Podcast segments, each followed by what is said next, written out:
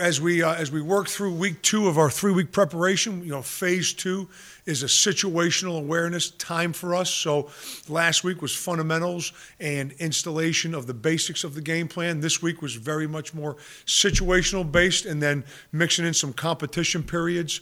Uh, you know, we're finishing up finals right now too, so the guys have got a lot going on. They're busy and they're doing a good job of handling it. Coach, how was how has everything come together with, with bringing the coaches in, with you taking over a new role, uh, and, and, just all the moving parts? Has it has it been pretty fluid, pretty smooth? Yes, I mean the, guys that came in to, to help us are, are, veterans of the profession. They've been around a long time, and so uh, and we have prior relationships, and so that allows us to to move more seamlessly.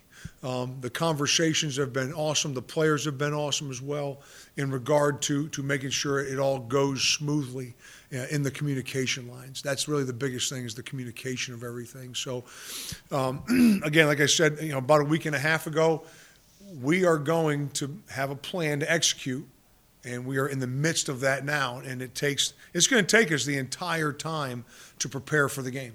And uh, today today was something and that was what we had to do. And then tomorrow is going to be another set of things. And, and once we get through this base part today, now we can start coming back through things a second time. And our goal was to get everything done twice here before we go down to the bowl site, so that uh, you know repetition is the mother of all learning. So uh, the more we can do it, the better. Coach, talk a little bit about the guys you brought in and kind of introduce us to, to some of those a little bit and, and, and what they're doing for you during this, this, this bowl preparation.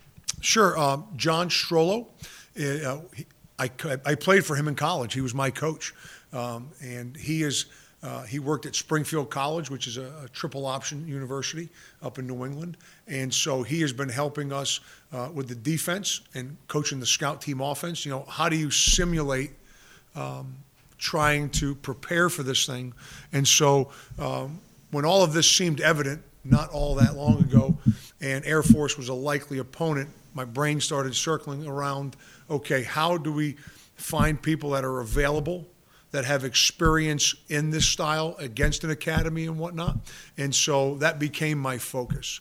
Uh, and coach, my, my coach is retired now. And so I called him up. I said, I need your help. And uh, he said, When do I get there? And, and uh, Brian Ginn came in from Chicago. He was last with the Chicago Bears. and uh, we worked together at Delaware. He played quarterback for Coach Raymond uh, in the wing T. And uh, he has been my special teams person. That's been really helping me uh, get that thing as efficient as we can, and also with the skill positions on the perimeter. Um, John Reagan is in. He was uh, last at Maryland. He's another 20 something year veteran, and he's helping out with the offense as well. And he worked at West Point, he worked at Air Force. And, uh, and so we have the opportunity to, to, to have an understanding of, of preparing to beat one of these teams uh, as best as we can. Um, Matt Hackman's in from Stony Brook is consulting with our defense to help with the triple option, and uh, he, he's another guy that, has been around defending the triple option a long time. Uh, and then I have a young man named Stone Manello who, who uh, I've known his dad for 20 something years, and uh, he's a young, hardworking young man, and he's helping us out with those with those underlying jobs. Remember, it's, it's not just me that's have has a lot of different hats on right now. There are other people in the program that have other hats on as well, and so we want to make sure that. Um, that, that we have some more support staff people as well, you know, so a young guy like that to help us out. And, and listen, um, I don't know if I'll ever find the words of gratitude and thanks for these people, but they left their families, they left their jobs uh, to come be here for three weeks with us and, and help us have a great bowl experience. How's it been with Coach Chesney coming in? And obviously, he's, he's at practice. He's implementing some of the mm-hmm. things that he wants in the future. Um, talk about that relationship a little bit and how it's been in practice.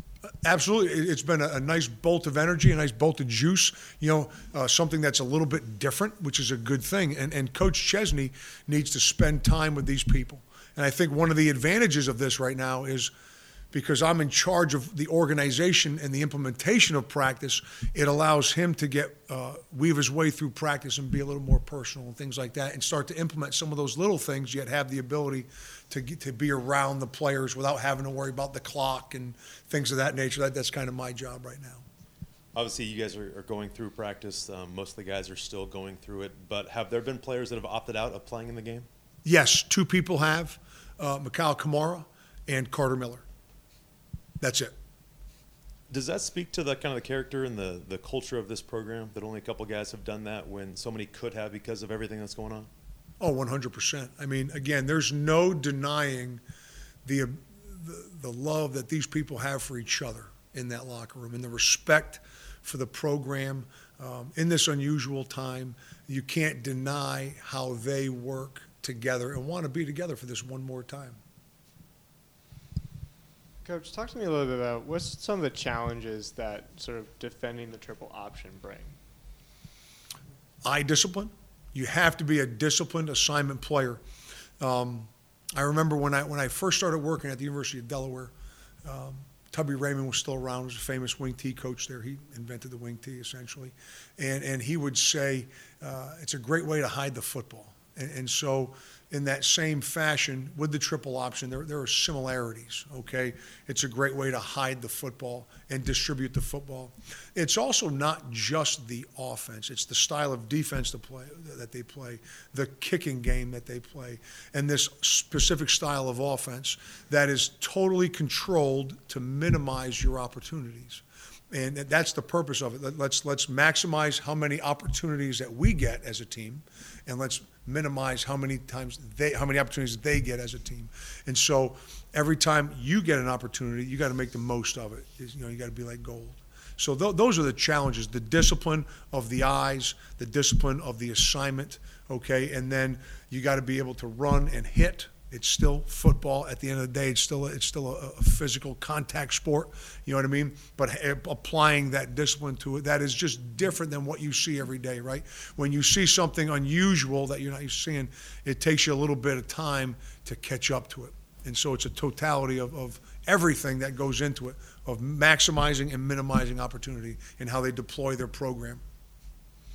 Coach, can you talk a little bit about the coaches that stayed on staff through the transition? How have you kind of seen them step up alongside you and kind of adapt through the situation?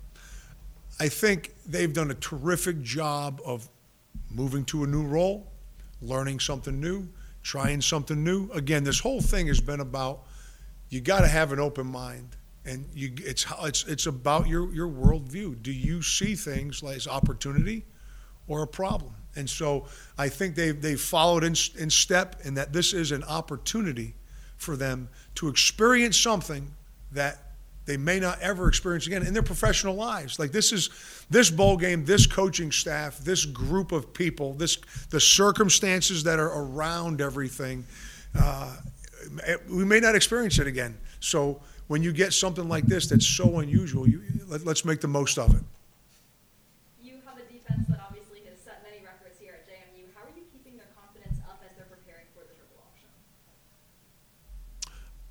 I think when they understand the fundamentals of the game or the fundamentals of the game, the things that you practice the most often uh, in practice still exist. It's still a contact sport. It's still about block destruction. It's still about tackling. It's still about doing the basic things. You might see something coming at you differently, but you specifically are still the same player. And so why not be confident in you?